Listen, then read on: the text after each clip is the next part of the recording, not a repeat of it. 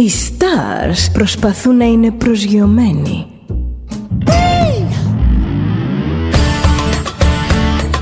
Ένα star είναι συνέχεια στον αέρα.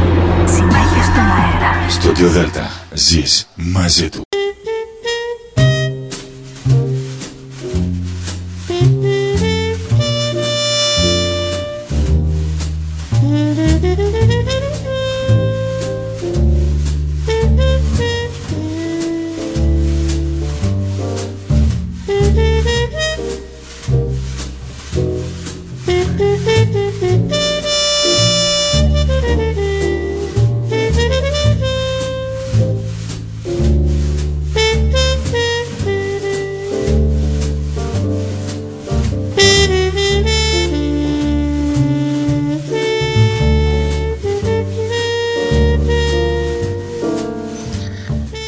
Καλησπέρα σας κυρίες και κύριοι. Είναι η εκπομπή «Άνθρωποι και Ιστορίες» με τη Γεωργία Αγγελή. Ζωντανά από το στούντιο Δέλτα, το ραδιόφωνο της καρδιάς μας.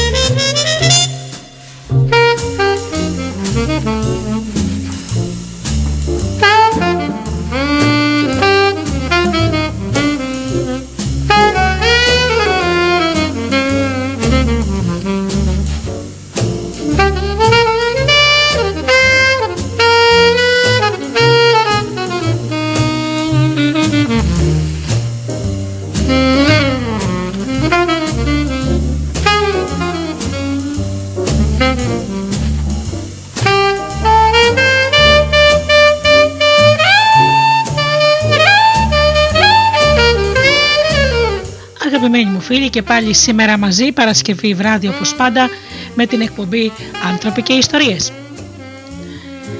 Θέμα μας σήμερα είναι η ενεργή αγάπη, αυτή η ανώτερη δύναμη.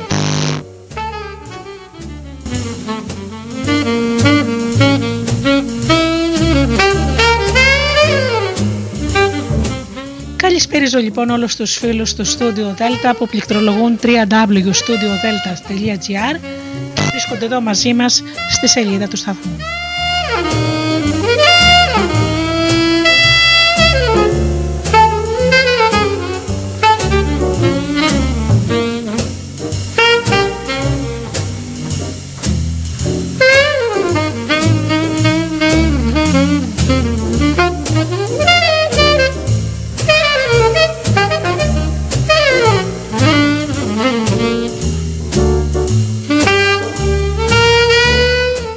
Καλησπερίσουμε και τους φίλους που μας ακούν από τις μουσικές συχνότητες τις οποίες φιλοξενούμαστε όπως είναι το Live 24.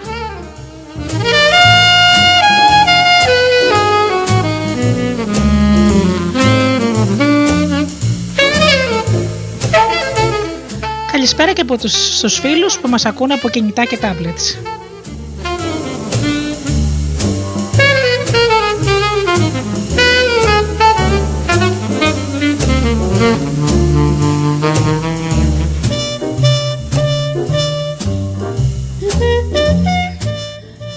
Να καλησπερίσω τους εκλεκτούς μου συνεργάτες, τον Τζίμι, την Αφροδίτη και την Ωρα.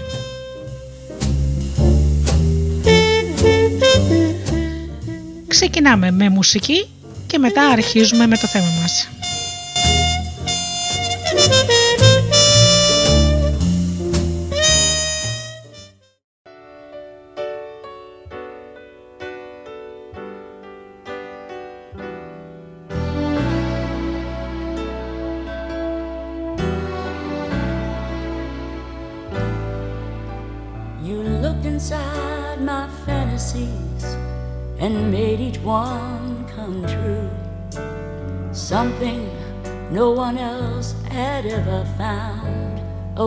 To do. I've kept the memories one by one since you took me in. I know way. I'll never love this way again.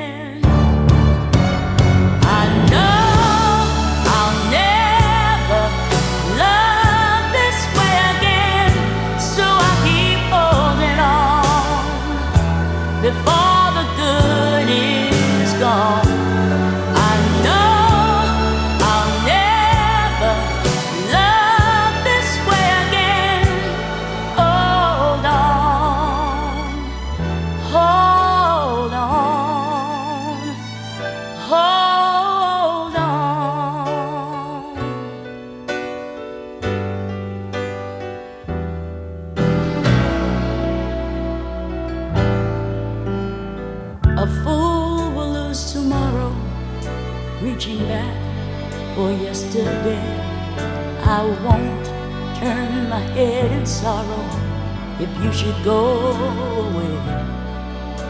I'll stand here and remember just how good it's been. And I know I'll never love this way again.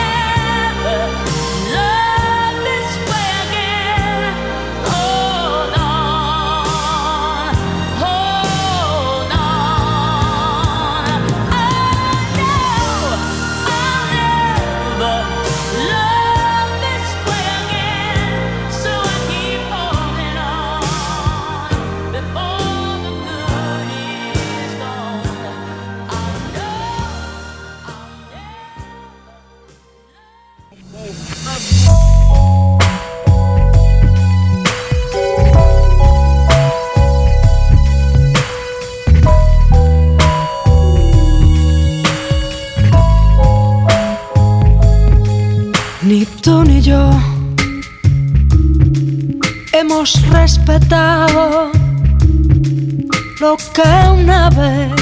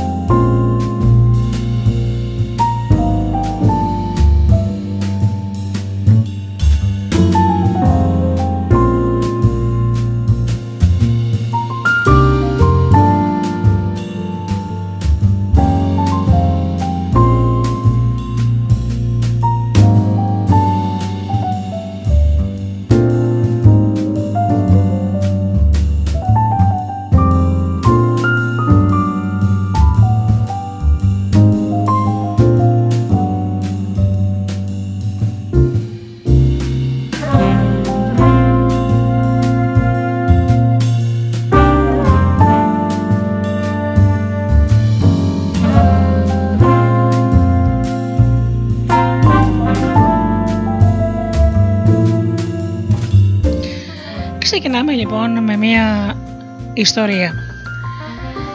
Η ηρωίδα είναι η Αμάντα που έχει πάει σε συνεδρία με κάποιο ψυχολόγο. Η Αμάντα είναι μια φιλόδεξη και κομψοντημένη κοπέλα γύρω στα 25. Εισέβαλε στο γραφείο του ψυχολόγου με ορμή επελάβουν του στρατού. Είχε πρόβλημα με το αγόρι της και απαιτούσε άμεση λύση. Ήμασταν σε ένα πάρτι και αυτός μιλάμε, δεν με κοίταξε ούτε μου μίλησε όλο το βράδυ. Όλη την ώρα φλέρταρε σε μια άνατη γωνίτσα με μια κοπέλα που δουλεύει στο τμήμα καλλιτικών στο μεγαλύτερο εμπορικό κέντρο. Πώς την είχε δει, θα του τη χαρίσω, νομίζει, ξέσπασε αειδιασμένη. Μας διέκοψε ένα, ε, τον, της διέκοψε ένα ringtone. Η Αμάντα έβγαλε το κινητό της και φώναξε ένα δεν μπορεί να μιλήσω τώρα, είμαι σε συνάντηση. Και χωρίς να χάσει χρόνο, γύρισε ξανά στον ψυχολόγο και συνέχισε. Λοιπόν, ξεκινώ μια εταιρεία σχεδιασμού και παραγωγής γυναικείων ενδυμάτων υψηλής θεραπευτική και το σημείο στο οποίο βρισκόμαστε τώρα είναι κρίσιμο. Ή θα τραβήξουμε επενδυτές ή θα ξαναγίνω σερβιτόρα, έκανε με αποστροφή.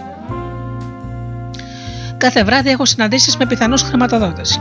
Και ο Μπλέικ, το αγόρι μου, ξέρει ότι πρέπει να με συνοδεύει σε αυτές τις συναντήσεις και ότι η δουλειά του είναι να συμβάλλει θετικά στην εικόνα μου και όχι να με ξεφτελίζει με την πρώτη γαζοκόμενα. Προς μεγάλη έκπληξη του ψυχολόγου, καθώς διερευνούσαν τη σχέση τους, έγινε σύντομα σαφές ότι ο Μπλέικ ήταν τέλειος σύντροφος για την Αμάντα από πολλές απόψεις. Εντυπωσιακά όμορφος και κλεπτισμένος, έδειχνε καλά δημοσίως και καθώς δεν ανήκε στο χώρο της μόδας, ήταν ιατρικός ερευνητής, δεν υπήρχε περίπτωση ο εγωισμός του να σταθεί εμπόδιο στην καριέρα της. Αντιμετώπιζε με αυρότητα το κυκλοθυμικό και αυταρχικό της στυλ. Η ίδια μάλιστα βλέποντας πόσο αρμονικά κάλυπτε τις ανάγκες της, επέμενε να, να συζήσουν λίγο μόλις καιρό μετά την γνωριμία τους. Από ό,τι μου λες, προχωρά πολύ αυτή τη σχέση, της είπε. Φυσικά, έχω δουλέψει περισσότερο για τη σχέση αυτή από οποιοδήποτε άλλη. Και αλήθεια, πόσο καιρό είσαστε μαζί; Τέσσερις μήνες. Άρχισε, γελ... άρχισε λοιπόν να γελάει και συνειδητοποίησε ότι δεν αστείευόταν. Αμέσως δικαιολογήθηκε. Η βιομηχανία της μόδας δεν προσφέρεται για σχέσεις. Το πρόβλημα όμω δεν ήταν η βιομηχανία, ήταν η Αμάντα. Ένας άνθρωπος που εισβάλλει στο γραφείο σου σαν τον στρατηγό Πάτων, είναι φυσικό να έχει πρόβλημα στις σχέσεις του. Δυστυχώς αυτό η ίδια δεν μπορούσε να το καταλάβει με τίποτα. Προσπάθησε να της το πω όσο πιο γενικά να προσπάθησε να της το πει όσο πιο γενικά μπορούσε. Πιστεύεις ότι υπάρχει κάποιο επαναλαμβανόμενο μοτίβο στη σχέση σου που της κάνει να τελειώνουν τόσο γρήγορα; Δεν με ενδιαφέρουν τα μοτίβα, είπε απότομα η Αμάντα. Μια φίλη μου που είναι ασθενής, που είναι ασθενή σου, ε, μου υποσχέθηκε ότι δεν θα σπαταλήσεις το χρόνο μου μιλώντας για το παρελθόν. Αυτό που θέλω είναι να με βοηθήσεις να ξαναβάλω στη σειρά το αγόρι μου. Ο ψυχολόγος προσπάθησε να σταματήσει να χαμογελάει. Και της λέει: Μπορεί να σε βοηθήσω, αλλά δεν θα βάλω με κανέναν σε σειρά. Ας το αφήσουμε λοιπόν αυτό προς ώρας, γιατί δεν μου λες τι έγινε στη συνέχεια. Μετά το πάρτι λοιπόν, καθώς επέστρεφαν στο σπίτι τους με το αυτοκίνητο, η Αμάντα κατσάδιασε τον Μπλέικ με τον τρόπο που θα ταίριαζε και στον πιο ταπεινό υπηρέτη. Αυτή τη φορά όμως, αντί να φυγομαχήσει ο Μπλέικ, υπερασπίστηκε με ευγένεια τον εαυτό του. Είναι ήδη θυσία για μένα να, να πηγαίνω σε αυτές τις βαρετές εκδηλώσεις. Έρχομαι μαζί σου μόνο και μόνο επειδή το θέλεις εσύ. Για πρώτη φορά από τότε που τα φτιάξαμε δεν ήμουν τύπος και υπογραμμός και πέρασα ωραία. Και τώρα εσύ θα μου το βγάλεις ξινό; Η Αμάντα έμεινε άφωνη. Στην υπόλοιπη διαδρομή δεν έβγαλαν κουβέντα, αλλά το μυαλό τη είχε πάρει φωτιά. Σκεφτόταν ξανά και ξανά πόσο άσχημα της είχε φερθεί. Σαν να έχει κολλήσει βελόνα και έλεγε συνέχεια στον εαυτό της: Εγώ ρισκάρω τα πάντα για να μα στήσω μια επιχείρηση και στην πιο άγρια βιομηχανία που υπάρχει και αυτός δεν μπορεί έστω και για λίγο να με κάνει να νιώσω γυναίκα. Άρχισε να φαντασιώνεται σκηνές εκδίκησης. Θα πλάγιαζε με ένα μοντέλο που γνώριζε και την ώρα της κορύφωσης θα έμπαινε στο δωμάτιο ο Μπλέικ. Όταν έφτασαν σπίτι η εξάντληση είχε την είχε καταβάλει, αλλά οι σκέψεις της μέσα στο κεφάλι της συνεχιζόντουσαν ακάθετες λες και είχαν τη δική τους ζωή. Έμεινε εξάγρυπνη όλη τη νύχτα και το μυαλό της γύρισε. Το πρωί λοιπόν ο Μπλέικ έκανε ό,τι μπορούσε για να, την για να ελαφρύνει την κατάσταση. Της έκανε έκπληξη με πρωινό στο κρεβάτι, το οποίο είχε συνοδεύσει με φρεσκοκομμένα λουλούδια. Η Αμάντα όμως δεν δεχόταν τίποτα από όλα αυτά. Όχι μόνο δεν τον μιλούσε, αλλά ούτε τον κοίταζε. Οι μισητές σκέψεις της προηγούμενης νύχτας όχι απλώς δεν είχαν φύγει, μα ήταν ακόμα δυνατότερες. Τώρα έβλεπε να παραλάβουν μπροστά της ακόμη και πλέον ασήμαντες ατελειέ του, όπως ο τρόπος με τον οποίο ξερόβηχε για να καθαρίσει το λαιμό του. Όλα αυτά άρχισαν να την επηρεάζουν και σωματικά. Όταν με πλησίαζε, ανατρίχιαζα και δεν έτυχα να είμαι στο ίδιο δωμάτιο μαζί του. Έχεις ποτέ τόσο ακραία αντίδραση σε άλλες σχέσεις, τη ρώτησε ο ψυχολόγος. Απέφυγε το βλέμμα του και απαντάει: Ποτέ χωρίς λόγο. Πόσο συχνά υπήρχε λόγος. Η Αμάντα ξέσπασε σε κλάματα. Αποδείχτηκε ότι όλες οι σχέσεις της είχαν τελειώσει με τον ίδιο τρόπο. Ο εκάστοτε σύντροφός της έκανε κάτι που την εξόργιζε όπως ο Μπλέι. Ανασήκωσε τους ώμους και λέει: Όταν μου συμβεί αυτό, χάνω κάθε ικανότητα να αγαπήσω. Η κολλητή μου λέει το σημείο χωρίς επιστροφή.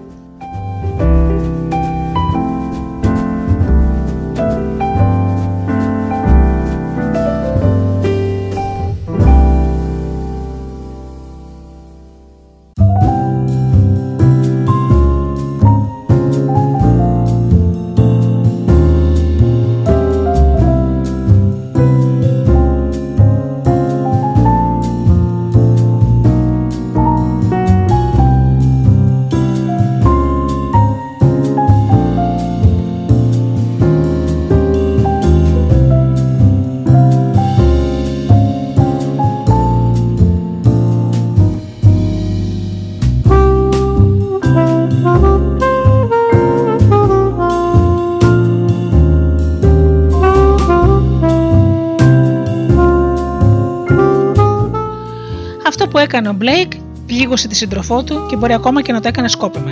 Τέτοια πράγματα όμως συμβαίνουν σε όλα τα ζευγάρια. Σε μια υγιή σχέση υπάρχει πάντα τρόπος επίλυσης. Το πραγματικό πρόβλημα εδώ ήταν η αντίδραση της Αμάντα. Κλείστηκε στο κάστρο της μνησικακίας της, γεγονός που έκανε κάθε συμφιλίωση αδύνατη. Απ' αυτό το σημείο και έπειτα η σχέση τους δεν κινδύνευε πια από τον Μπλέικ αλλά από την ίδια. Ήταν ένα σφάλμα που είχε επαναλάβει ξανά και ξανά, διώχνοντας μακριά της ακόμα και τους πιο ανεκτικούς άντρες. Υπάρχουν διάφορες εκδοχές της κατάστασής της, στην οποία βρέθηκε παγιδευμένη η Αμάντα. Η δική της αντίδραση ήταν να κόψει την καλημέρα στον σύντροφό της. Όλοι οι άλλοι άνθρωποι ξεσπούν ή παίρνουν επιθετική στάση. Το πρόβλημα που επιβόσκει όμως είναι πάντα το ίδιο. Είμαστε τόσο παγιδευμένοι στον πόνο και στο θυμό που δεν μπορούμε να προχωρήσουμε. Όλοι βρισκόμαστε κάποια στιγμή σε αυτή την κατάσταση. Ακόμα και όσο θεωρούμε τον εαυτό μας ήρεμο και λογικό. Το μόνο που χρειάζεται είναι να μας πατήσει κάποιος στον κάλο. Μπορεί να είναι το βλέμμα ή ο αρνητικός τόνος κάποιου κοντινού μας. Μπορεί όμως να είναι και η δυνατή μουσική κάποιου γείτονα ή οι πολιτικές απόψεις ενός φίλου. Οι συγγραφείς έχουν ονομάσει αυτή την κατάσταση λαβύρινθο, διότι όσο πιο βαθιά μπαίνουμε σε αυτή, τόσο δυσκολότερο γίνεται να αποδράσουμε. Ο άνθρωπος που μας αδίκησε γίνεται η αιμονή μας. Είναι λες και έχει τρυπώσει στο μυαλό μας και δεν μπορούμε να τον βγάλουμε από εκεί. Στη φαντασία μας τον βρίζουμε, τσακωνόμαστε μαζί του και σχεδιάζουμε εκδίκηση. Με λίγα λόγια, ο άνθρωπος αυτός γίνεται ο δεσμοφύλακά μας που μας παγιδεύει στον λαβύρινθο των δικών μας επαναλαμβανόμενων σκέψεων.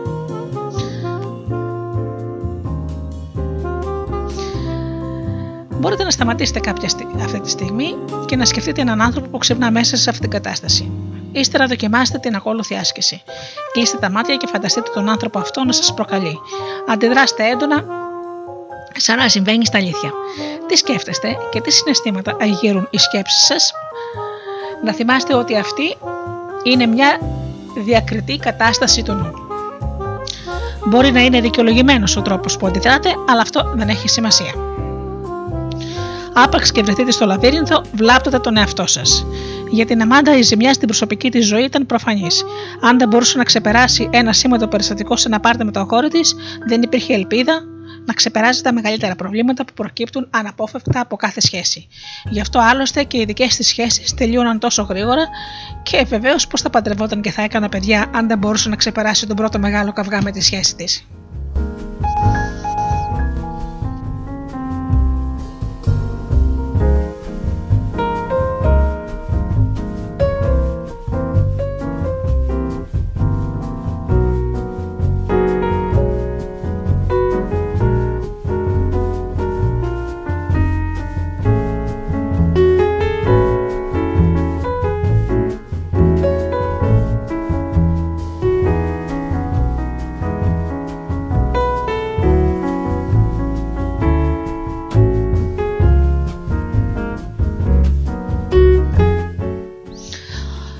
Ο Λαβύρινθο όμως δεν πήγε να καταστρέψει μόνο ένα γάμο, αλλά κάθε ανθρώπινη σχέση. Και αυτό επειδή διαστρεβλώνει τον τρόπο με τον οποίο βλέπουμε τους ανθρώπους.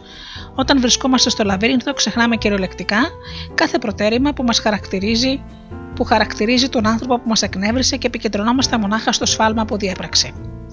Αντικειμενικά, ο Μπλέικ ήταν ένας από τους καλύτερους άντρες που είχε γνωρίσει ποτέ η Αμάντα. Κάθε αρτητό όμως χάθηκε από τα μάτια της και μόλις βρέθηκε παγιτευμένη στο λαβύρινθο. Ακόμα και ο τρόπο που ξερόβηχε άρχισε να της βαράει τα νεύρα. Η ίδια στρεβλή οπτική είχε κάνει τη ζημιά και στα επαγγελματικά της. Κάποτε η Αμάντα έχασε την ψυχραιμία της με ένα υποψήφιο αγοραστή για κάποιο ακριβό πολυκατάστημα που ενδιαφερόταν για την γραμμή των ρούχων της. Εκείνος την εκδικήθηκε δίνοντας παραγγελία στο μεγαλύτερο ανταγωνιστή της. Εικόνες φοβερές με τον εαυτό της, να μετρά φιλοδερήματα σε snack bar, άρχισαν αμέσως να κατακλείζουν το μυαλό της. Η επιστροφή της στο επάγγελμα της Σερβιτόρα ήταν για εκείνη η μοίρα χειρότερη και από το θάνατο. Αναγκάστηκε έτσι τους τελευταίους μήνες, πριν επισκεφθεί τον ψυχολόγο, και με τα μούτρα στο πάτωμα να ξαναπιάσει επαφή με εκείνο τον αγοραστή, προσφέροντάς του κίνητρα για να επιστρέψει. Για άλλη μια φορά τη ζημιά την είχε προκαλέσει η ίδια στον εαυτό της. Ο Λαβέρινθο δεν βλάπτει, δεν βλάπτει απλώς τις σχέσεις μας με τους άλλους ανθρώπους, βλάπτει και τη σχέση μας με την ίδια τη ζωή. Όσο μένουμε καθυλωμένοι στο λαβύρινθο, η ζωή μας προσπερνά. Τα περισσότερα σφάλματα των ανθρώπων δεν μας προκαλούν κάποια ανεπανόρθωτη ζημιά. Αν ξεπερνούσαμε με κάποιο τρόπο το αρχικό πλήγμα, θα μπορούσαμε να συνεχίσουμε τη ζωή μας αμέσως. Δεν το κάνουμε όμως, βασανιζόμαστε με μονές για όσα μας έκαναν στο παρελθόν. Κατά συνέπεια, στρέφουμε στην πλάτη, την πλάτη στον ίδιο μας, στο ίδιο μας το μέλλον. Κλασικό παράδειγμα αυτής της κατάστασης είναι ο ενήλικας που ακόμα κατηγορεί τους γονείς του ότι κατέστρεψαν τη ζωή του. Μπήκε στο λαβύρινθο πριν από καιρό και δεν βγήκε ποτέ, προσφέροντας στον εαυτό του μια εύκολη δικαιολογία για να τα παρατά με την πρώτη δυσκολία. Δεν μπορεί να γράψει βιβλίο επειδή οι γονείς του δεν αναγνώρισαν ποτέ το ταλέντο του. Αποφεύγει να βγει ραντεβού, κατηγορώντας για την τροπαλότητα τον άστρογο πατέρα του. Αυτά τα παραδείγματα του τρόπου με τον οποίο ο λαβύρινθος μπορεί να καταστρέψει μια ολόκληρη ζωή υπάρχουν και άλλα πιο βαρχιπρόθεσμα παραδείγματα. Η Αμάντα είχε βαφτίσει την κόρη μιας φίλης της. Εξαιτίας μιας μικρής διαφωνίας που είχε μαζί της, κατέληξε για μια ακόμη φορά βαθιά χωμένη στο λαβύρινθο. Ω συνήθως έκοψε κάθε επαφή με τη φιλενάδα της. Λίγους μήνες αργότερα η Αμάντα συνειδητοποίησε ότι είχε χάσει τα πρώτα γενέθλια της βαφτισιμιάς της. Αυτό είναι κάτι για το οποίο θα μετανιώνω για την υπόλοιπη ζωή μου, είπε. Ω ο ψυχοθεραπευτής, που είχε δει από πρώτο χέρι το τίμημα που έχει ο Λαβύρινθο, αμέτρητες ώρες που πήγαν χαράμι, καλές ευκαιρίε που χάθηκαν και τεράστια ποσότητα ζωής που δεν έχουμε ζήσει. Η πιο εκνευριστική αλήθεια με το Λαβύρινθο είναι πως ακόμα και όταν βλέπουμε πόσο μας στοιχίζει, εξακολουθούμε να μένουμε εγκλωβισμένοι μέσα του.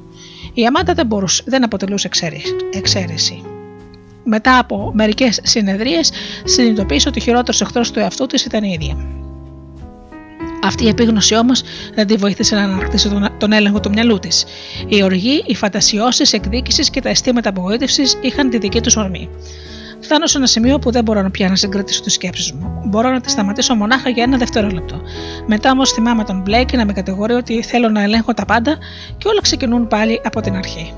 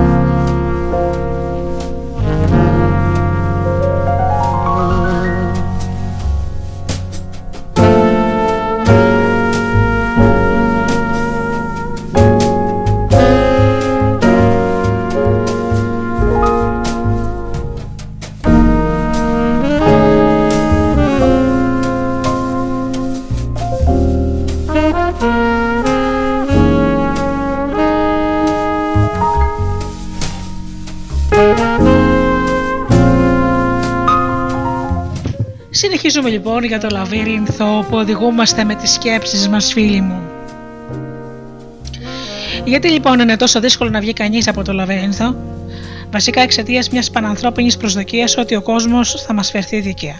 Πρόκειται για μια προσφυλή και παιδιάστικη αξίωση. Αν είμαι εγώ εντάξει, ο κόσμος θα είναι εντάξει μαζί μου. Θα έπρεπε όμως να είμαστε πιο πονηρεμένοι.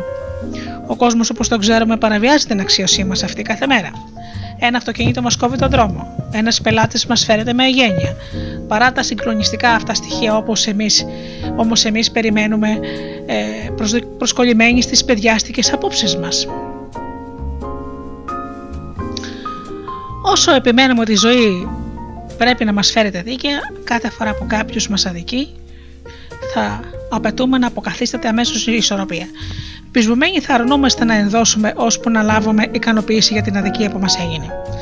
Γι' αυτό ο λαβύρινθος σχεδόν πάντα περιλαμβάνει φαντασιώσεις εκδίκησης ή αποκατάστασης. Ουσιαστικά καθυλωνόμαστε σε μια μάτια απόπερα να αποκαταστήσουμε το δίκαιο στον κόσμο μας το περισσότερο καιρό δεν έχουμε επίγνωση της προσδοκίας μας περί δικαίου κόσμου.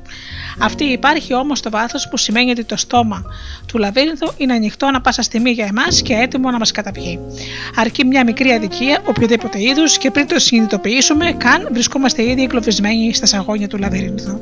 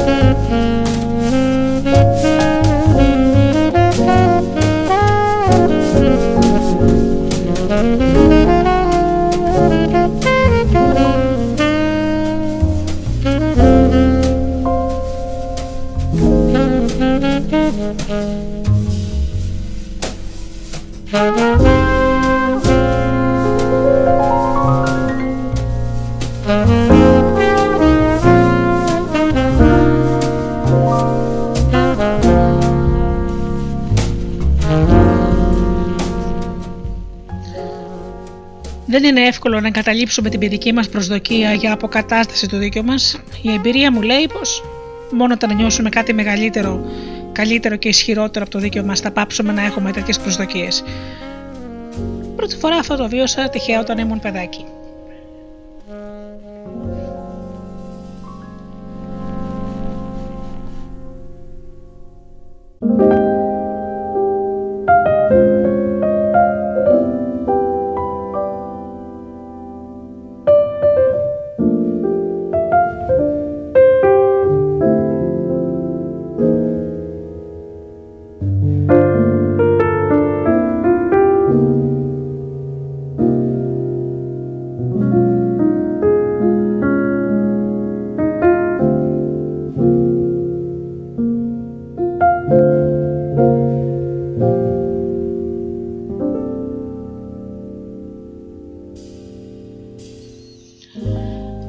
Περιστατικά που με είχαν κάνει να μπω στο λαβύρινθο.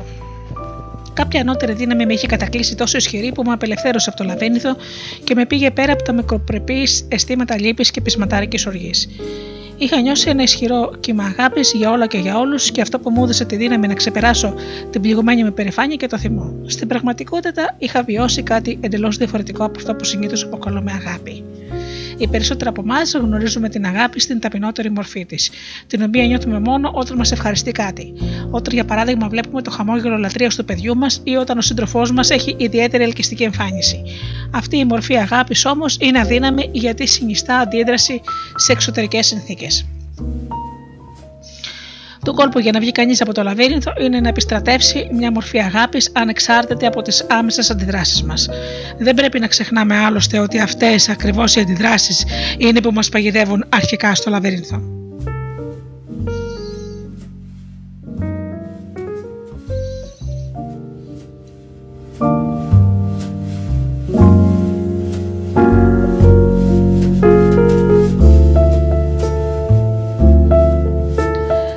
Στο υψηλότερο αυτό ε, είδος αγάπης, στην υψηλότερη μορφή της, δίνουμε το όνομα εκροή. Η εκροή είναι μια αέναη πνευματική δύναμη που δίνεται χωρίς περιορισμό. Είναι σαν το φως του ήλιου που φωτίζει εξίσου τους πάντες και τα πάντα. Μόλις νιώσετε αυτή τη δύναμη, θα ανυψωθείτε πάνω από τα μικροπρεπή πληγωμένα αισθήματά σας. Δεν θα επιζητείτε πια την ηθική αποκατάσταση από το άτομο που σας προσέβαλε, γιατί η εκροή συνιστά ανταμοιβή από μόνη της. Και αντίθετα με τη δικαιοσύνη, είναι μια ανταμοιβή που έχει αληθινή αξία. Σας αφήνει να συνεχίσετε με τη ζωή σας. Ας ξεκαθαρίσουμε κάτι όμως. Εκροή δεν σημαίνει να σηκώνουμε τα χέρια ψηλά ή να δεχόμαστε παθητικά την αδικία. Η συμβουλή μας προς εσάς δεν είναι σε καμιά περίπτωση να γίνετε χαλή να σας πατάει ο κόσμος. Η εκροή σημαίνει να αλλάζει τον εσωτερικό εαυτό σας. Εξωτερικά είστε πάντα ελεύθεροι να αντιδράτε με όποιον τρόπο θέλετε. Θα δείτε μάλιστα ότι χρησιμοποιώντας αυτή την ανώτερη δύναμη θα νιώθετε ελεύθεροι και θα είστε πιο επιθετικοί αν τελικά επιλέξετε το δρόμο της αντιπαράθεσης. Όσο παραμένουμε στο λαβύρινθο, βρισκόμαστε ακόμα στην ανάγκη του ατόπου που μας αδίκησε γεγονός που το επιτρέπει να αποκτήσει τρομακτικές διαστάσεις στα μάτια μας. Επιστρατεύοντας όμως την εκροή, συνδυόμαστε με μια ανώτερη δύναμη και τότε πια δεν φοβόμαστε κανέναν.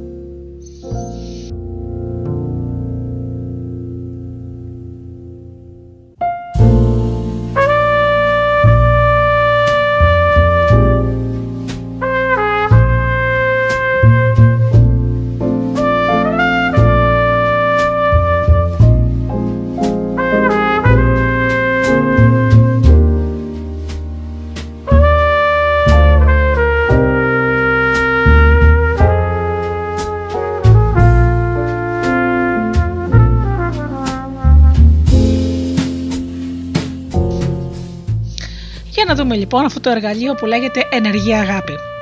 Φανταστείτε την εκροή σαν ένα τεράστιο παλιροϊκό κύμα γενναιόδορη ενέργειας που δορίζεται απλόχερα στον κόσμο. Παρόλο που σας περιβάλλει συνεχώς, δεν μπορείτε να την αντιληφθείτε παρά μόνο όταν βρεθείτε και οι ίδιοι σε μια παρόμοια κατάσταση προσφοράς. Καλείστε να συντονιστείτε και να συγχρονιστείτε με την εκροή όπως συγχρονίζεται ένα σερφερ με το κύμα. Όταν αφήνετε την καρδιά σας να ξεχυλήσει από γενναιοδορία, αφήνεστε να σας παρασύρει. Η εκροή όπως ένα σέρφερ επιτρέπει στη σανίδα του να γλιστρήσει προς την κορυφή του κύματος. Το κόλπο είναι να εισέλθετε συνειδητά σε αυτή την κατάσταση όποτε επιλέξετε. Και ειδικά όταν αυτό φαντάζει αδύνατον για εσάς, όντας πληγωμένοι ή θυμωμένοι για κάτι. Σε τέτοιες στιγμές δεν γίνεται να περιμένουμε με τα χέρια σταυρωμένα μέχρι να συμβεί κάτι και να μας ανοίξει την καρδιά, όπως ήταν η περίπτωση ε, κάποιου ανθρώπου που είδε παραδείγματος χάρη ένα μικρό κουταβάκι και γέμισε με αγάπη η ψυχή του. Όταν κάποιος μας έχει αδικήσει, καλούμαστε να γεννήσουμε συνειδητά αγάπη μέσα μας. Μην το αφήνουμε δηλαδή στην τύχη. Για τους περισσότερους από εμάς, κάτι τέτοιο φαίνεται αφύσικο. Σαν παιδιά κι εμείς, περιμένουμε ότι η αγάπη θα μας έρθει χωρίς σκόπο. Μέρος όμως της πνευματικής μας ορίμανσης έγκυται στην κατανόηση ότι η αληθινή αγάπη θέλει δουλειά. Για του περισσότερου από εμάς ακούγεται αφύσικο το να χρειάζεται να δουλέψεις για την αγάπη. Κατά συνέπεια, χρειαζόμαστε ένα εργαλείο γι' αυτό. Το εργαλείο λέγεται ενεργή αγάπη, επειδή ακριβώς αποτελεί ένα συνδυασμό αγάπης και συνειδητής προσπάθειας. Χάρη στο εργαλείο αυτό, δημιουργείται μέσα μας μια ροή αγάπης σε μικροσκοπική κλίμακα, η οποία μας επιτρέπει να συγχρονιστούμε με το ευρύτερο οικουμενικό κύμα της κοσμικής εκροής. Σας συμβουλεύω να χρησιμοποιείτε την ενεργή αγάπη κάθε φορά που κάποιος σας εκνευρίζει, σας εξοργίζει ή σας παρασύρει με κάποιον άλλο τρόπο στην παγίδα του λαβύρινθου. Πρόκειται για μια αξιόπιστη γραμμή σύνδεσης με την εκροή. Έτσι θα υποτιστείτε με τη δύναμη που χρειάζεται για να ελευθερωθείτε από το λαβύρινθο κάτω από, από οποιοδήποτε συνθήκες. Κανείς πλέον δεν θα μπορεί να σταματήσει την πορεία της ζωής σας. Πριν προχωρήσετε στη χρήση του εργαλείου, διαβάστε μέσα σας τα βήματα που πρέπει να ακολουθήσετε για να πάτε προς τη μεγάλη αγάπη. Καθένα από αυτά τα βήματα έχει και ένα όνομα και να το θυμάστε καλύτερα.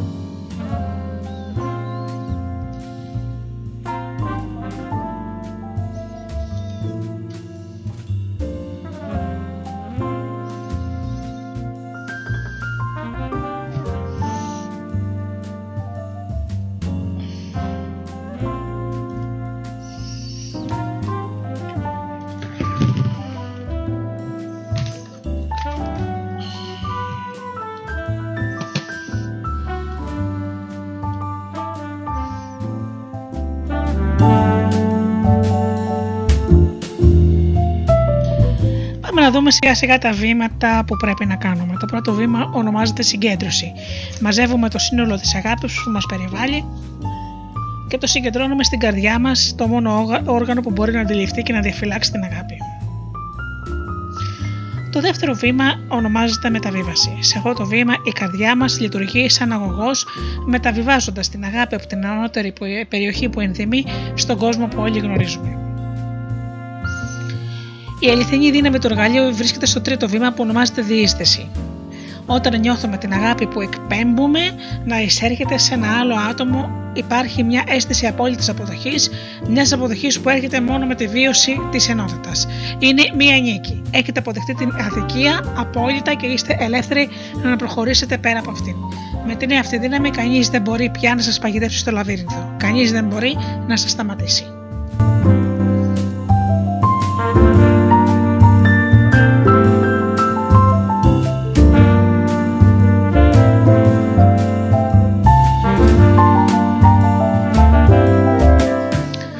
Ας δούμε λίγο την ενεργεία αγάπη. Φανταστείτε ότι σας περιβάλλει ένα ζεστό υγρό φως απέραντης αγάπης. Η καρδιά σας ανοίγει και επεκτείνεται πέρα από τα ωριά σας, μέχρι που γίνετε ένα με αυτή την αγάπη. Καθώς επανέρχεται η καρδιά σας στο φυσιολογικό της μέγεθος, αυτή η απέραντη ενέργεια συμπυκνώνεται στο στήθος σας. Είναι μια δύναμη ακατάβλητης αγάπης που θέλει να χαρίσει τον εαυτό της. Εστιάστε στο άτομο που προκάλεσε το θυμό σας. Αν δεν είναι εκείνη τη στιγμή μπροστά σας, συνήθως δεν είναι, τότε δείτε τον νοερά με τα μάτια της φαντασίας σας. Απελευθερώστε όλη την αγάπη που κρύβεται στο στήθος σας προς το μέρος του. Χωρίς φίδο. Είναι σαν να βγάζετε από μέσα σας με μια βαθιά ανάσα όλο τον αέρα που κρατάτε. Ακολουθήστε από κοντά αυτή την εκροή αγάπης, καθώς εγκαταλείπει το στήθος σας. Μην την παρακολουθείτε απλώς να εισέρχεται στο ηλιακό πλέγμα του ανθρώπου που στέκεται απέναντί σας. Νιώστε την είσοδό της με τον τρόπο αυτό και θα αισθανθείτε ότι γίνετε ολοκληρωτικά ένα με τον άνθρωπο αυτόν. Πλέον μπορείτε να χαλαρώσετε. Θα νιώθετε πάλι να σας περιβάλλει απέραντη αγάπη η οποία θα σας επιτρέψει όλη της την ενέργεια που προσφέρατε. Θα νιώθετε γεμάτη και γαλήνη γεμάτη από αγάπη.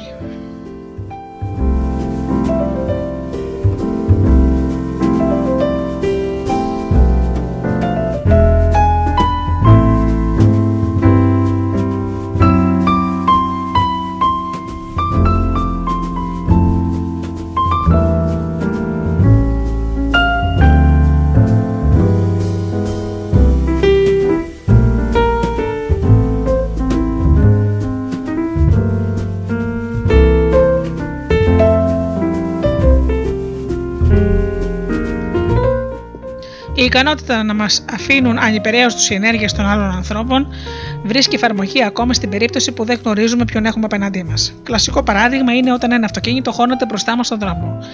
Επίσης, βρίσκει εφαρμογή και σε περιπτώσεις απρόσωπων οργανισμών όπως το ταχυδρομείο, το Υπουργείο Συγκοινωνιών, το Υπουργείο Οικονομικών και πάει λέγοντας. Η ομορφιά του εργαλείου αυτού είναι ότι δεν χρειάζεται να γνωρίζουμε σε ποιον, με ποιον έχουμε ορκιστεί, καθώς χρησιμοποιούμε το εργαλείο για τον εαυτό μας. Επίσης, το εργαλείο δεν θα χάσει απολύτως τίποτα σε ισχύ αν επιχειρήσετε να επικονίσετε με τα μάτια της φαντασίας σας την πηγή της δυσαρέσκειάς σας, είτε πρόκειται για ένα είτε για περισσότερα άτομα. Το πιθανότερο είναι ότι θα πιάσετε τον εαυτό σας να το κάνει αυτό μόνος του. Εκείνο που έχει σημασία είναι ότι έτσι θα υπάρχει μια μορφή αληθινή ή φανταστική που θα αποτελέσει το δοχείο της αγάπης σας. Αυτή είναι η πράξη που σας απελευθερώνει. Γνωρίζοντας πλέον την ύπαρξη του, του εργαλείου, κάθε φορά που θα αισθάνεστε δικημένοι θα τίθεται ενώπιόν σας η παρακάτω επιλογή. Είτε να μην κάνετε απολύτως τίποτα και βυθιστείτε στο λαβύρινθο σε αυτή την φυλακή του παρελθόντος, όπου η ζωή θα σας αφήσει να μαραζώσετε, είτε να χρησιμοποιήσετε την, την ενεργή αγάπη να γίνετε ένα με την εκροή και να συνεχίσετε τη ζωή σας. Όλοι ξεχνάμε ότι έχουμε αυτή την επιλογή τελώντας υπό την αρχική σύγχυση της αδικίας που υποστήκαμε.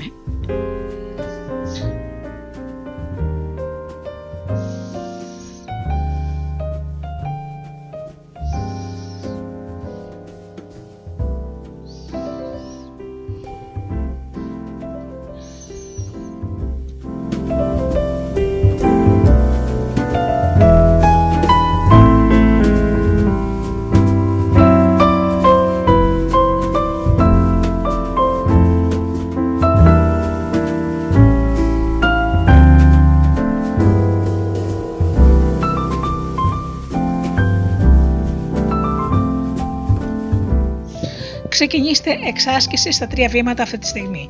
Συγκέντρωση, μεταβίβαση, διείσδυση. Εξασκηθείτε ξανά και ξανά μέχρι να μπορείτε να χρησιμοποιείτε το εργαλείο απομνήμης. Στόχος σας είναι να φτάσετε στο σημείο που ακολουθείτε αυτά τα τρία βήματα με ταχύτητα και ένταση. Να θυμάστε ότι υπάρχουν σήματα ενεργοποίηση για κάθε εργαλείο. Το πιο προφανές σήμα ενεργοποίησης για την ενεργή αγάπη είναι όταν κάποιος κάνει κάτι που σας εξοργίζει. Μπορεί να είναι οτιδήποτε. Από το γιο σας που δεν, που δεν πέταξε τα σκουπίδια μέχρι το συνάδελφό σας που σας έκλαψε μια καλή ιδέα. Η αντίδρασή σας εκδηλώνεται με υπερβολικό τρόπο. Είτε ο θυμός σας είναι δυσανάλογος του παραπτώματος, είτε απλώς δεν μπορείτε να το ξεχάσετε. Κατά πάσα πιθανότητα και τα δύο. Το σήμα για την χρήση του πολυεργαλείου είναι ο θυμός. Με το που νιώθετε θυμό, χρησιμοποιήστε αμέσως την ενεργή αγάπη και συνεχίζετε μέχρι να ανακτήσετε την προοπτική σας ώστε να προχωρήσετε μπροστά. Το δεύτερο βήμα σχετίζεται με, το, με ένα λιγότερο προφανές είδος θυμού που είναι εξίσου συχνό. Αυτός ο θυμός δεν προκαλείται από κάτι που συμβαίνει στο παρόν. Πρόκειται βασικά για αντίδραση στην ανάμνηση ενός γεγονότος που έλαβε χώρα πριν από εβδομάδες ή χρόνια. Ο εγκλωβισμός σας στο λαβύρινθο εξαιτίας μια, μιας παλιάς ανάμνησης είναι εξίσου βλαβερός με τον εγκλωβισμό εκεί εξαιτίας ενός γεγονότος που μόλις συνέβη. Όλοι έχουμε μια ισχυρή τάση να αναμασάμε αδικίες του παρελθόντος. Εν μέσω μιας κατά τα άλλα υπέροχης μέρας, πιάνουμε τον εαυτό μας να θυμάται κάποιος συγγενή μας που μας αγνόησε σε ένα γάμο ή σε κάποιο συναδελφό μας που επιχείρησε να μας υπονομεύσει στον προϊστάμενό μας. Είναι η στιγμή ακριβώς που πρέπει να χρησιμοποιήσουμε την ενεργή αγάπη. Τέλος, η ενεργή αγάπη αποδεικνύεται το κατάλληλο εργαλείο προετοιμασίας μας όταν πρόκειται να έρθουμε σε επαφή με δυσκολότερους ανθρώπους. Όλοι μας γνωρίζουμε τουλάχιστον ένα-δύο τέτοια άτομα τόσο δυσάρεστα ώστε βρισκόμαστε ήδη στο λαβύρινθο και μόνο που το σκεφτόμαστε. Η κλασική μορφή από τι κομμωδίες είναι η πεθερά αλλά μπορεί να πρόκειται για το σύζυγό σας, το παιδί σας, το φετικό σας. Όταν καθόμαστε και πλάθουμε το, με το μυαλό μας σκηνές διαπληκτισμών μαζί τους, χάνουμε πολύτιμο χρόνο ανησυχώντας για το πώς θα μας φερθούν και το πώς θα αντιδράσουμε. Με τον τρόπο αυτό δεν προετοιμαζόμαστε για μια πραγματική επαφή μαζί τους, παρά απλώς κατασκευάζουμε μια ακόμα εκδοχή του λαβύρινθου. Ο μόνος αληθινός τρόπος προετοιμασίας μας για τέτοιου είδους συναπαντήματα βρίσκεται στην ενεργή αγάπη και θα έπρεπε μάλιστα να επιστρατεύσουμε την ενεργή αγάπη κάθε φορά που έρχονται στη σκέψη μας τα εν λόγω δύσκολα άτομα.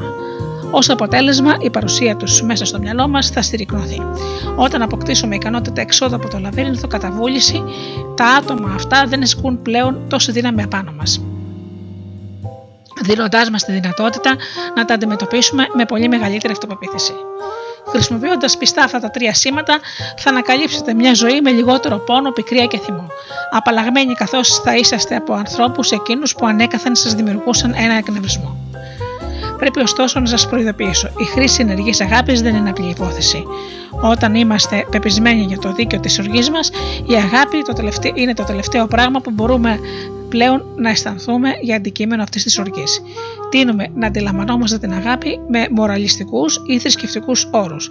Προσπαθούμε να δείχνουμε αγάπη επειδή έτσι είναι το σωστό. Η αφηρημένη έννοια του κάνω το σωστό όμως δεν είναι αρκετή για να αλλάξει τη συμπεριφορά μας όταν νιώθουμε αδικημένοι. Η Αμάντα που είδαμε στην αρχή της εκπομπής έθεσε ως εξής: Αν μου τη φέρεις, θα σου τη φέρω κι εγώ. Δεν είμαι ο Κάντι, είμαι η Αμάντα και δουλεύω στο χώρο της μόδας. Τότε ποτέ δεν ζητάμε από τους ανθρώπους να χρησιμοποιούν την ανεργή αγάπη επειδή είναι έτσι το σωστό. Τους λέμε να τη χρησιμοποιούν επειδή τους συμφέρει να τη χρησιμοποιούν. Τους θυμίζουμε ότι το τελευταίο πράγμα που χρειάζονται είναι μια ζωή γεμάτη οργή. Ε, όχι επειδή η οργή είναι κακό πράγμα, αλλά επειδή είναι οδυνηρή και ψυχοφθόρα. Αναμφισβήτητα η ηθική κατέχει δεσπόδουσα θέση στη ζωή μας. Υπάρχουν όμως πάντα φορές στις οποίες δεν είναι αρκετή για να μας κινητοποιήσει. Για εκείνες τις φορές πρέπει να βρούμε κάτι που δρά ως το πιο ισχυρό κίνητρο, το συμφέρον μας. Ο δεύτερος λόγος που δυσκολευόμαστε να χρησιμοποιήσουμε την ενεργή αγάπη έγκυται στην αντιδραστική φύση του ίδιου μας του θυμού. Η θέαση και μόνο ενός προσώπου, ακόμα και στη φαντασία μας, αρκεί για να ενισχύσει τα αισθήματα οργής που τρέφουμε γι' αυτό, επαιδεύοντά μας να επεκπέμψουμε αγάπη. Αν σας συμβεί ποτέ αυτό, δοκιμάστε την εξής απλή τεχνική. Όταν χρησιμοποιείτε το εργαλείο, φανταστείτε το άλλο άτομο χωρίς πρόσωπο. Τα χαρακτηριστικά του προσώπου μας είναι πλέον το αναγνωρίσιμο κομμάτι επάνω μας. Ένα σώμα χωρίς πρόσωπο θα μπορούσε να ανήκει σε οποιονδήποτε. Όταν εκπέμπετε αγάπη προς τον άνθρωπο που σας εκνεύρισε, φανταστείτε μόνο τον κορμό του και διοχετεύετε την ενέργειά σας στο ηλιακό του πλέγμα. Με τον τρόπο αυτό, επίκεντρο της προσοχής σας θα γίνει και πάλι η εκροή και όχι ο συγκεκριμένος άνθρωπος που βρίσκεται απέναντί σας. Όταν ο στόχος μας είναι η δημιουργία εκροής, ανεξαρτήτως συνθήκων, βοηθά να φανταστούμε την εκροή σαν μια οποιαδήποτε υλική ουσία όπως το νερό. Δουλειά ενός εργαζόμενου σε πλητήριο αυτοκινήτων είναι να πλένει το κάθε αυτοκίνητο που έχει μπροστά του. Δεν έχει σημασία αν το αυτοκίνητο ανήκει σε κάποιον Άγιο ή στο χειρότερο εχθρό του. Ο εργαζόμενος του παραδείγματός μας μπορεί να περιποιηθεί κάθε αυτοκίνητο με την ίδια φροντίδα. Παρ' όλα αυτά θα ανακαλύψετε ότι η, ιστορική, η ανώτερη μορφή αγάπης που σας καλούμε να επιστρατεύσετε θα σας ανταμείψει περισσότερο από οποιοδήποτε υλική ουσία. Όταν χαρίζουμε απλόχερα την αγάπη μας, στο τέλος αποκτούμε περισσότερη από όσοι είχαμε αρκετά. Αντίθετα με το νερό, αν προσφέρουμε στον εχθρό μας ένα ποτήρι μισογεμάτο με αγάπη, το ποτήρι μας θα μας επιστραφεί γεμάτο. Από εκεί πηγάζει η αίσθηση πληρότητας και γαλήνης που βιώνουμε στο τελικό στάδιο της ενεργής αγάπης.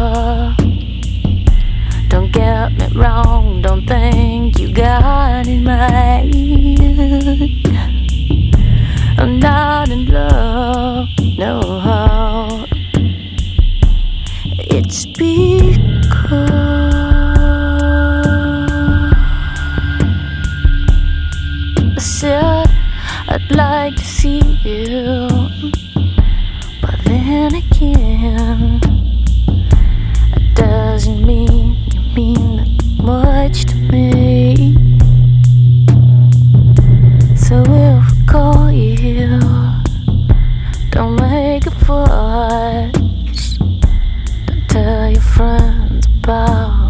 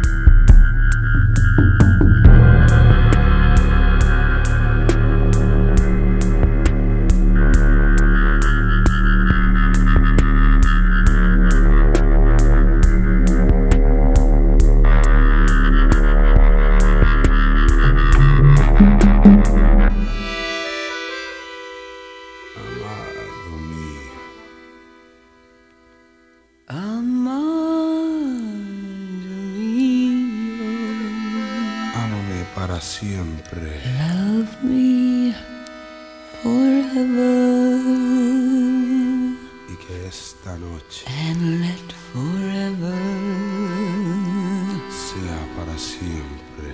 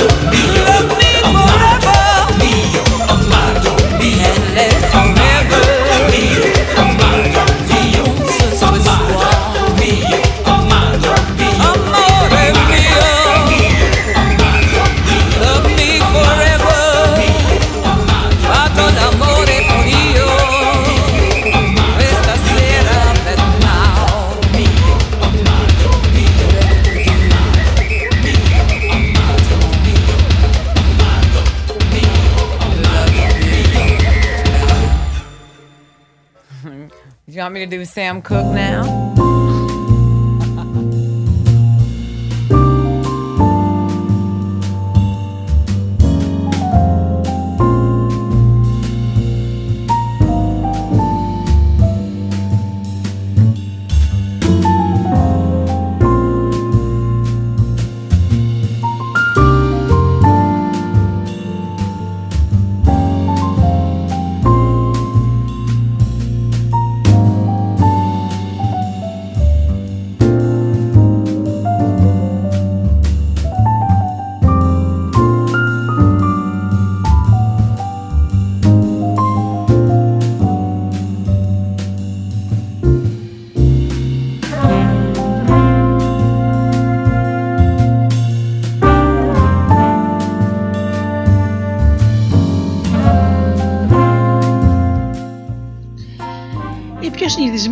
παρατήρηση που ακούγεται όταν γίνεται λόγος για τη χρήση της ενεργής αγάπης είναι ότι απαιτεί πολλή δουλειά από τον ενδιαφερόμενο.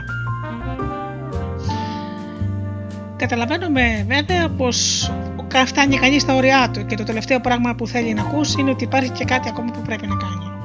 Να θυμάστε όμως, όταν χρησιμοποιείτε τα εργαλεία, η τελική ανταμοιβή σας είναι ακόμα περισσότερη ενέργεια από αυτήν που ήδη αφιερώσατε. Και η εξήγηση γι' αυτό είναι μία. Τα εργαλεία μας σας φέρνουν σε επαφή με την, τέλ, με την δίχως τέλος ενέργεια των ανώτερων δυνάμεων. Ένα καλό παράδειγμα αυτού αποτελεί η ενεργή αγάπη. Προσφέροντας το σύνολο της ενέργειάς σας, η ενέργεια που έχετε στο τέλος ξεπερνάει την αρχική. Αυτός ο λόγος είναι που το μουσογεμάτο ποτήρι σας σας επιστρέφεται πάντα γεμάτο. Πρόκειται ουσιαστικά για την άμεση εμπειρία του άπειρο.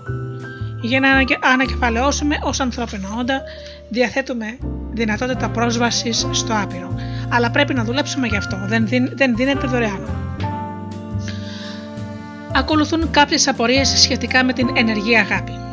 Όταν χρησιμοποιώ την ενεργή αγάπη, δεν την χαρίζω ουσιαστικά στο άτομο που μου φέρθηκε άσχημα. Η φυσική μας αντίδραση όταν νιώθουμε ότι μας φέρθηκαν άσχημα είναι να ακολουθήσουμε την οδό της αντιπαράθεσης. Δυστυχώς όμως, όταν συμβαίνει αυτό, βρισκόμαστε συνήθως υπό την ολέθρια επίρρεια του λαδίδουθου. Η αντιπαράθεση όμως από υπό το καθεστώς έξαλλης οργής ποτέ δεν εμπνέει σεβασμό, ίσως προκαλεί θυμό και φόβο, ποτέ όμως σεβασμό. Αν αμοιβάλλατε γι' αυτό, φανταστείτε απλώς πώς θα νιώθετε αν ξεσπούσε κάποιος την οργή του σε εσάς.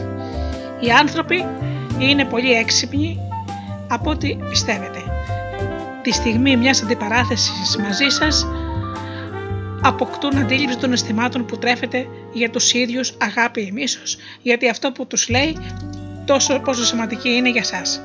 Όταν εκπέμπετε μίσος προς αυτούς, αντιλαμβάνονται ότι ως ανθρώπινες παρουσίες δεν σημαίνουν απολύτως τίποτα για εσάς και ότι είστε διατεθειμένοι να καταστρέψετε κάθε γέφυρα επικοινωνίας μαζί τους. Αυτός είναι και ο λόγο που το δικό μας και το δικό σας μίσος ξυπνά τόσο εύκολα το δικό τους μίσος.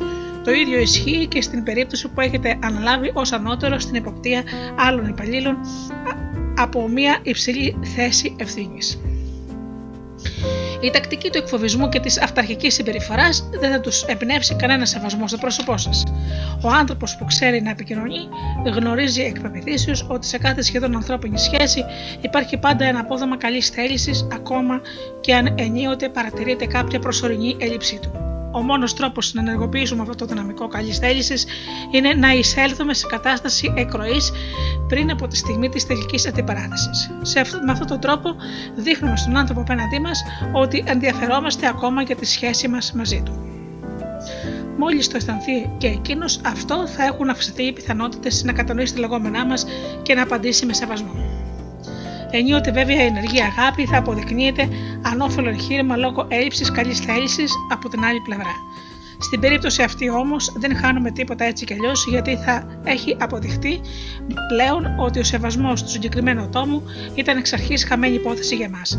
Θα μας κατακλείσει μάλιστα και ένα είδος γαλήνιας βεβαιότητας αντί για τις αξεδιάλειτε εκείνες αιμονές που μας περιμένουν στο λαβύρινθο, γιατί θα έχουμε δει τον άνθρωπο αυτό με διάβια. Για τους περισσότερους η ενεργή αγάπη αποτελεί ένα νέο πρότυπο αντιπαράθεσης. Χρησιμοποιήστε το εργαλείο προτού ξεστομίσετε οτιδήποτε προς τον άνθρωπο απέναντί σας, ακόμα και απουσία του και να επιμένετε στην χρήση του μέχρι να αισθανθείτε ότι εισήλθατε στην κατάσταση εκροής. Άπαξ και βρεθείτε σε αυτή την κατάσταση, θα μπορείτε πλέον να προχωρήσετε στο στάδιο της αντιπαράθεσης με σύμμαχό σας την εικόνα της ήρεμης δύναμης που έχετε αποκομίσει από τη χρήση του εργαλείου. Η επιστράτευση της αγάπης ως εργαλείου προπαρασκευής για μια αντιπαράθεση ίσως ως ποινή περίεργη τακτική. Ακολουθήστε εν τις συμβουλές μας με ανοιχτό μυαλό και απλώς παρατηρήστε τι συμβαίνει στην πράξη.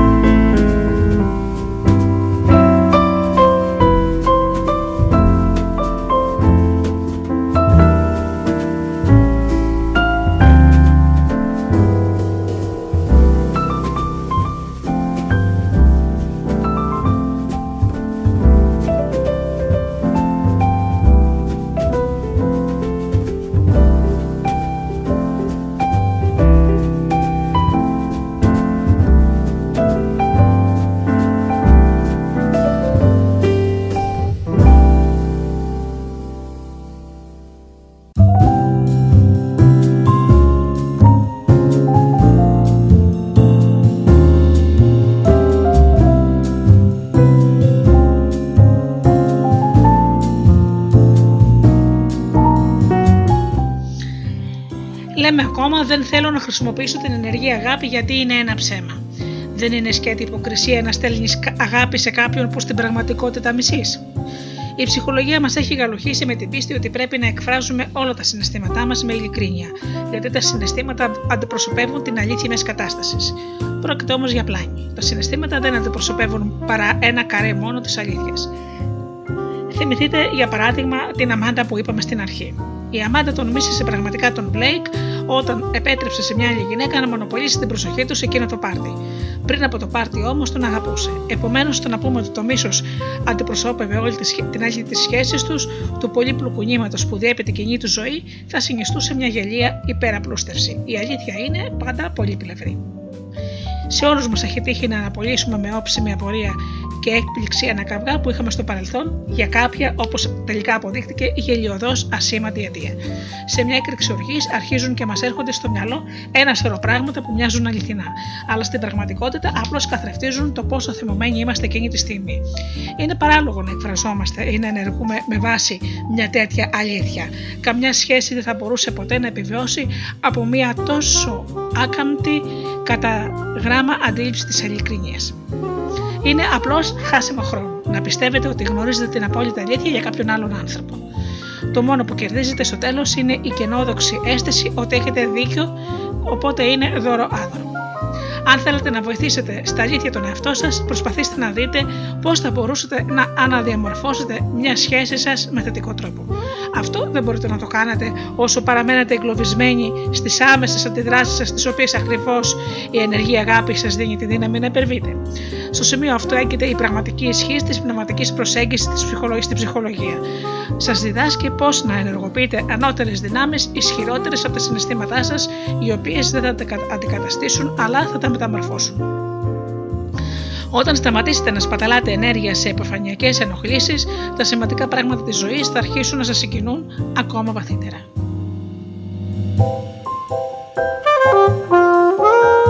Thank.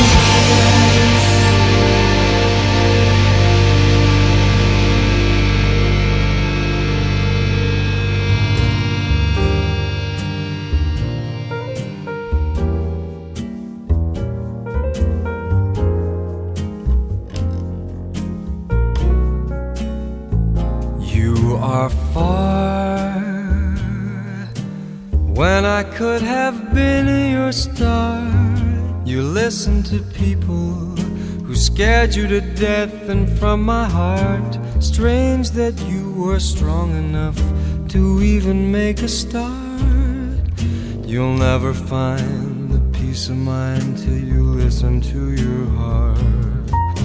People, you can never change the way they feel. Better let them do just what they will, for they will. If you let them steal your heart from you, people will always make a lover feel a fool. But you knew I loved you. We could have shown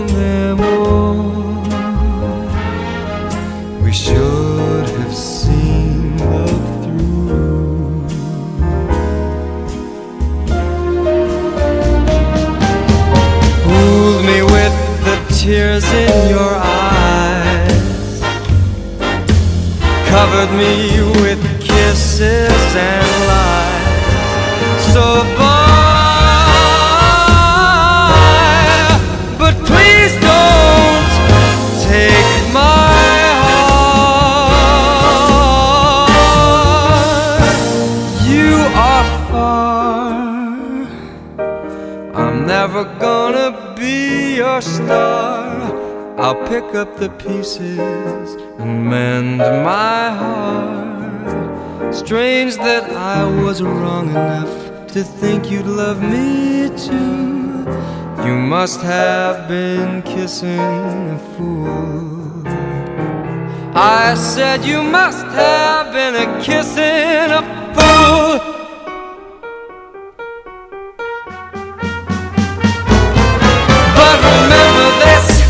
Every other kiss that you'll ever give, long as we both live. When you need the hand of another man, when you really can't surrender with, I will wait for you like I always do. There's something there that can't compare with any other.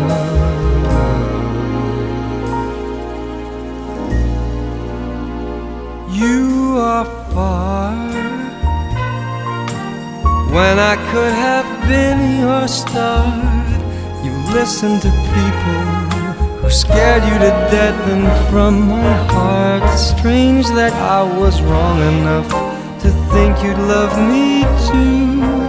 You must have been kissing a fool. You must have been kissing a fool. Must have been kissing a fool.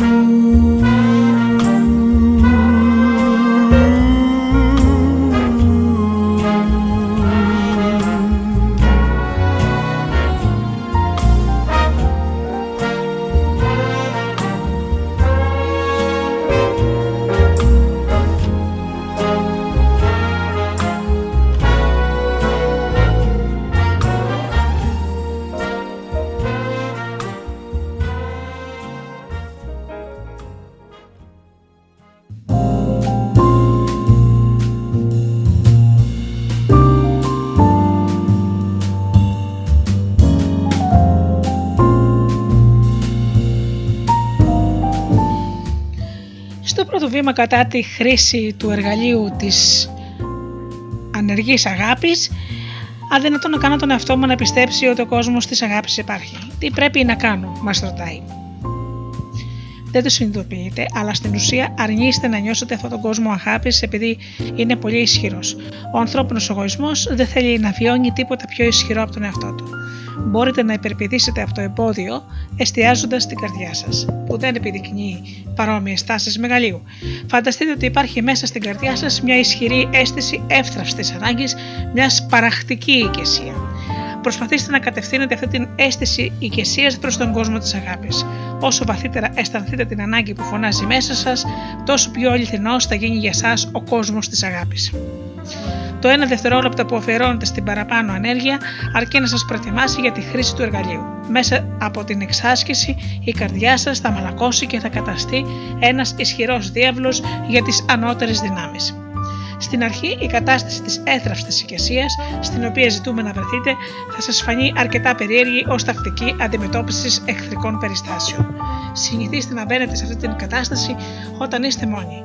Η συγκεκριμένη ικανότητα, όπως και κάθε άλλη, χρειάζεται εξάσκηση και απαιτείται εντατική προπόνηση πριν βγούμε στο γήπεδο για να ξετυπλώσουμε τις αρετές μας. Όσο πιο πολύ αφοσιωθείτε σε αυτή την κατάσταση έθραυστης οικεσία, τόσο πιο ισχυρή θα νιώσετε. Μια τέτοια διαπίστωση αποτελεί σοκ για τους περισσότερους και αυτό επειδή δεν καταλαβαίνουν σε τι ακριβώς συνίσταται η αληθινή δύναμη. Η αληθινή δύναμη δεν προέρχεται από εμάς, από τα απεμονωμένα άτομα. Προέρχεται από την ταπεινή αποδοχή μας να αποτελέσουμε τον αγωγό για κάτι πολύ μεγαλύτερο από εμάς. Όταν έχετε αληθινή δύναμη, δεν αισθάνεστε την ανάγκη να αποδείξετε τίποτα σε κανέναν. Έχοντας απαλλαγή από το βαρύδιο του εγωισμού, είστε ελεύθεροι πλέον να δείτε τον κόσμο και να δημιουργήσετε δρόντα από τις ανώτερες επάρξεις του εαυτού σας. Μπορείτε επίσης να αγγίξετε τις ανώτερες χορδές των ανθρώπων γύρω σας. Αυτός είναι ο μόνος πραγματικός τρόπος επίλυσης των συγκρουσιακών καταστάσεων που ανακύπτουν στην καθημερινότητά μας.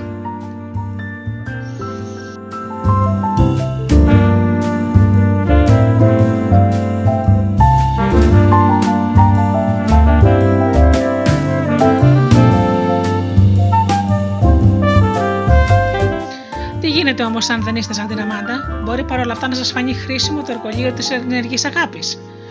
Μπορεί γιατί όπως όλα τα υπόλοιπα εργαλεία, η ενεργή αγάπη έχει πολύ μεγαλύτερη και ευρύτερη εφαρμογή από όσο μπορεί να παρουσιαστεί με έναν άνθρωπο. Θα περιγράψω λοιπόν τρεις διαφορετικούς ανθρώπους από την Αμάντα που χρησιμοποίησαν την ενεργή αγάπη σε διάφορες καταστάσεις. Σε κάθε περίπτωση, αυτό έδωσε στον άνθρωπο τη δυνατότητα να αναπτύξει μια αδύναμη που δεν είχε νωρίτερα. Η ενεργή αγάπη χτίζει τον αυτοέλεγχο. Τίποτα δεν είναι πιο καταστροφικό για τις ανθρώπινες σχέσεις από ένα οξύθυμο χαρακτήρα. Για τέτοιες περιπτώσεις, χρειάζεται ένα εργαλείο που να λειτουργεί ακριβώς την κατάλληλη στιγμή, αφοπλίζοντας τη βόμπα εγκαίρως πρωτοεκραγή. Οι εκρήξεις οργής του Ρέι γινόταν κυρίως σε δημόσιους χώρους. Κάθε φορά που τον έσπαχνε κάποιος στο πεζοδρόμιο ή τον έκοβαν οδηγεί με το αυτοκίνητο, ήταν έτοιμος να λύσει το ζωνάρι του για καφέ. Το να μπλέξει σε καφέ κάθε φορά που αισθανόταν ότι τον είχαν προσβάλει ήταν πολύ εύκολο για αυτόν, καθώς έτσι αντιλαμβανόταν μέσα στο μυαλό του την έννοια του αντρισμού. Το αποτέλεσμα είχε φτάσει 40 ετών και ακόμα τσακωνόταν με αγνώστους στον δρόμο. Το αποκόρυφωμα ήρθε όταν σε κάποια περίσταση τον έκλεισε ένα αυτοκίνητο τη στιγμή που ετοιμαζόταν να βγει στον αυτοκινητόδρομο. Οι νεαροί που επέβαιναν στο αυτοκίνητο απομακρύνθηκαν γελώντας και εκείνος όμως κόλλησε πεισματικά από πίσω τους για χιλιόμετρα ολόκληρα, κυνηγώντας τους και οδηγώντας τους σε επικίνδυνα μικρή απόσταση από τον προφυλακτήρα τους. Όταν τους ακολούθησε σε μια έξοδο του αυτοκινητόδρομου, τους είδε ξαφνικά να σταματούν μπροστά του και να βγαίνουν από το αμάξι κρατώντας ρόπαλα. Ήταν το σημείο καμπής για τον Ρέι. Κατάλαβα πια ότι είχα μεγαλώσει πολύ για να πλακώνομαι στον δρόμο με κάθε θρασί νεαρό που με δεν με σέβεται, είπε. Η σκέψη δεν αποτελέσε ποτέ την απάντηση στο πρόβλημά του. Ο Ρέι χρειαζόταν ένα εργαλείο που θα μπορούσε να επιστατεύσει τη στιγμή ακριβώς που θα ένιωθε ότι τον προκαλούν. Για τέτοιες στιγμές τον έμαθαν να χρησιμοποιεί την ενεργή αγάπη. Έτσι, όχι μόνο κατάφερε να ελέγξει τον εαυτό του, αλλά πέτυχε και κάτι ακόμα βαθύτερο. Απέκτησε την εμπειρία του αληθινού ανδρισμού. Κάθε φορά που δεν χάνω το ψυχραιμία μου έλεγε Σέβομαι τον εαυτό μου ακόμα περισσότερο. Α πιστεύουν ό,τι θέλουν τα διάφορα λιτάκια. Η ενεργή αγάπη σας χαρίζει περισσότερη αυτοπεποίθηση. Τίποτα δεν γεννά μεγαλύτερη δυσφορία από το θυμό που δεν καταφέρνουμε να εκφράσουμε. Όσο περισσότερο όμως συσσωρεύεται μέσα μας, τόσο πιο επικίνδυνη φαντάζει μια επικείμενη σύγκρουση. Εξεδοτερώνοντα αυτό το θυμό, καθιστούμε ασφαλέστερη τη διεκδίκηση του δίκου μας. Η Μάρση δούλευε στο τμήμα πληρωμών μιας νομικής εταιρείας επί χρόνια. Στο τμήμα υπεύθυνος ήταν ο Αλ, ένας λογιστή 20 χρόνια μεγαλύτερός της. Η Μάρση δεν είχε τυχείο οικολογίου, αλλά ήταν η πιο έξυπνη και πιο έμπιστη εμφιστάμενη του. Μολονότι σε αυτή ανέτρεχε πάντα όταν υπήρχε πρόβλημα, ήταν απότομος και διάφορος απέναντί της όλο τον υπόλοιπο καιρό. Η παθητικότητά της δεν της επέτρεψε ποτέ να υποστηρίξει τα δίκαια της. Καθώς όμως είχαν κυλήσει τρία χρόνια χωρίς αύξηση, η Μάρση έβραζε μέσα της και όλο φαντασιωνόταν τη στιγμή που θα άνοιγε επιτέλους το σώμα της και θα τον έκανα με τα κρεμμυδάκια. Έτσι όμως ο Αλ αποκτούσε ακόμα πιο τρομακτικές διαστάσεις μέσα στη φαντασία της. Τη ζητήθηκε λοιπόν να χρησιμοποιεί την ενεργή αγάπη κάθε φορά που βρισκόταν μπροστά του. Προς μεγάλη της έκπληξη, ο Αλ άρχισε να γίνεται λιγότερο τρομακτικός και πιο ανθρώπινος στα μάτια της. Στο τέλος, η Μάση κατάφερε να βρεθεί στο σημείο που χρειαζόταν ώστε να τον αντιμετωπίσει ανοιχτά. Ευρισκόμενη σε κατάσταση εκροή, μπόρεσε να το μιλήσει ήρεμα και με αυτοσεβασμό για τα δίκαια της, και έτσι πήρε την αύξηση που άξιζε.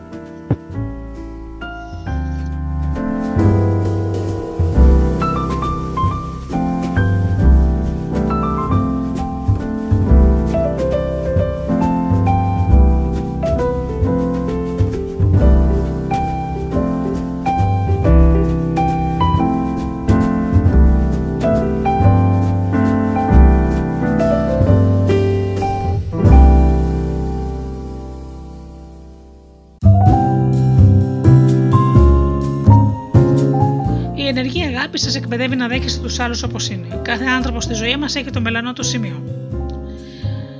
Κάθε άνθρωπος μπορεί να είναι κάτι που τον βαραίνει από το παρελθόν ή ένα ελάττωμα που δυνατεί να αποβάλει στο παρόν.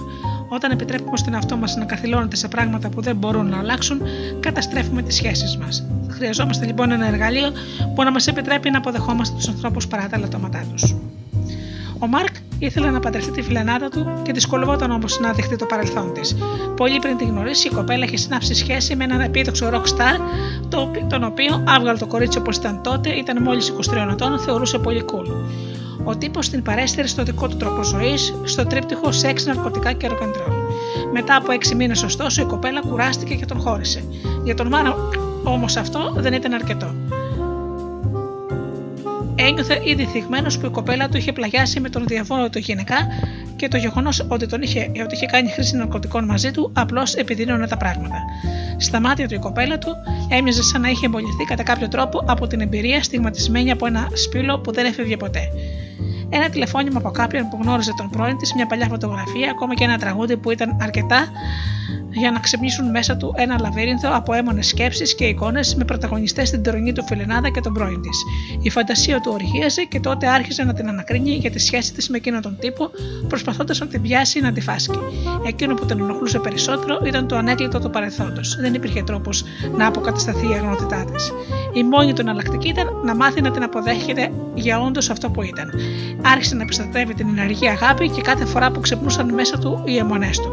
Με τον τρόπο αυτό αποδυναμώθηκε η ολέθρια επίδραση που ασκούσε πάνω του το παρελθόν της. Έτσι έμαθε να εμπιστεύεται τον άνθρωπο που είχε τώρα μπροστά του στο παρόν.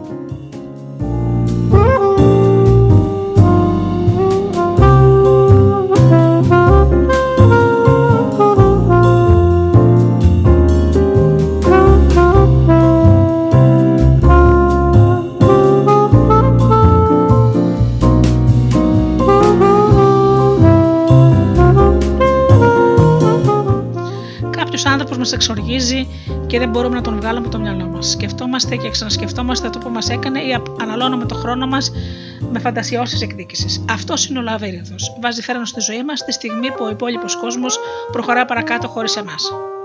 Ο εχθρός σας υπεδιάστηκε η πεποίθηση ότι οι άνθρωποι θα, θα μας φερθούν δίκαια. Αρνόμαστε να προχωρήσουμε μπροστά παρά μόνο όταν πάρουμε το αίμα μας πίσω. Καθώς όμως αυτό σπανίως συμβαίνει, στο τέλος καταλήγουμε όμοιροι των αιμονόμονα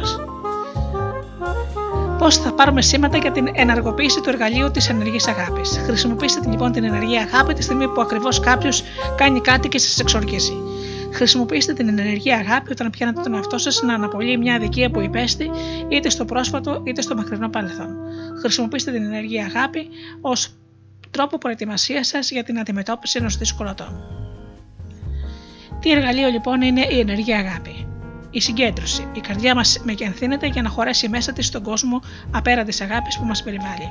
Όταν η καρδιά μας αποκτά και πάλι τις κανονικές της διαστάσεις, εκεί πλέον συγκεντρώσει όλη την αγάπη μέσα στο στήθος μας. Μεταβίβαση. Στέλνουμε ανενδίαστα το σύνολο της αγάπη μας από το στήθος προς τον άνθρωπο απέναντί μας. Διέστηση. Νιώθουμε την είσοδο της αγάπης στον άνθρωπο απέναντί μας και αρκούμαστε στην απλή παρακολούθηση της πορείας της. Γινόμαστε ένα μαζί του. Μετά χαλαρώνουμε και διαπιστώνουμε ότι όλη η ενέργεια που δαπανίσαμε επιστρέφει και πάλι σε εμά. Η ενεργή αγάπη δημιουργεί εκροή. Εκροή ονομάζεται η δύναμη που αποδέχεται όλα τα πράγματα όπως είναι. Άπαξ και βρεθούμε σε αυτή την κατάσταση, η πικρή αίσθηση της αδικία διαλύεται μέσα μας και πλέον μπορούμε να δώσουμε και να ανοιχτούμε στον κόσμο χωρίς επιφυλάξεις. Είμαστε οι κύριοι ευεργετούμενοι και τίποτα δεν μπορεί πια να μας σταματήσει.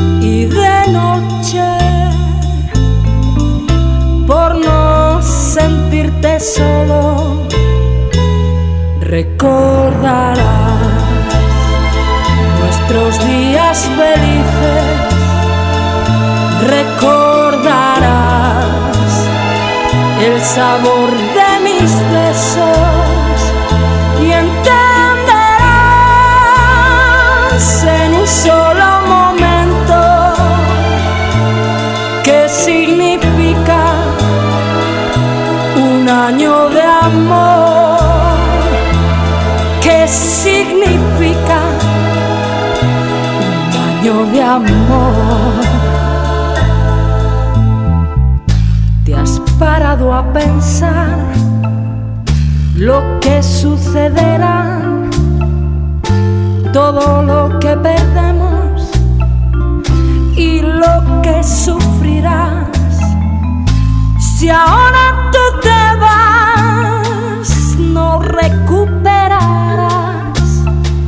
los momentos felices que te hice vivir. Y de noche y de noche por no sentirte solo recordarás nuestros días felices.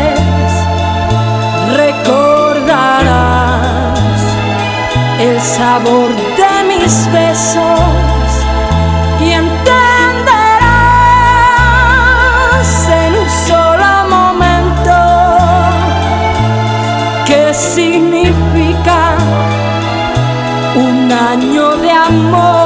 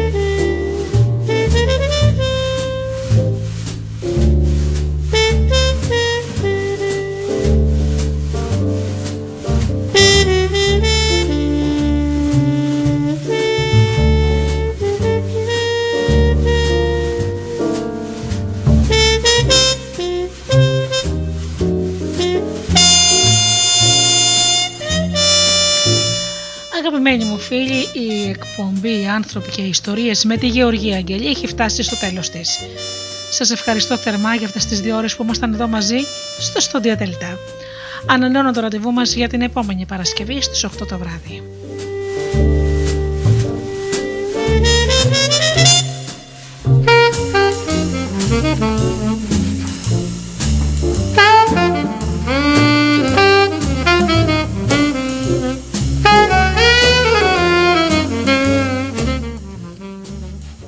Σας εύχομαι από καρδιάς να περνάτε καλά, να είστε καλά και αγαπήστε τον άνθρωπο που βλέπετε κάθε μέρα στον καθρέφτη.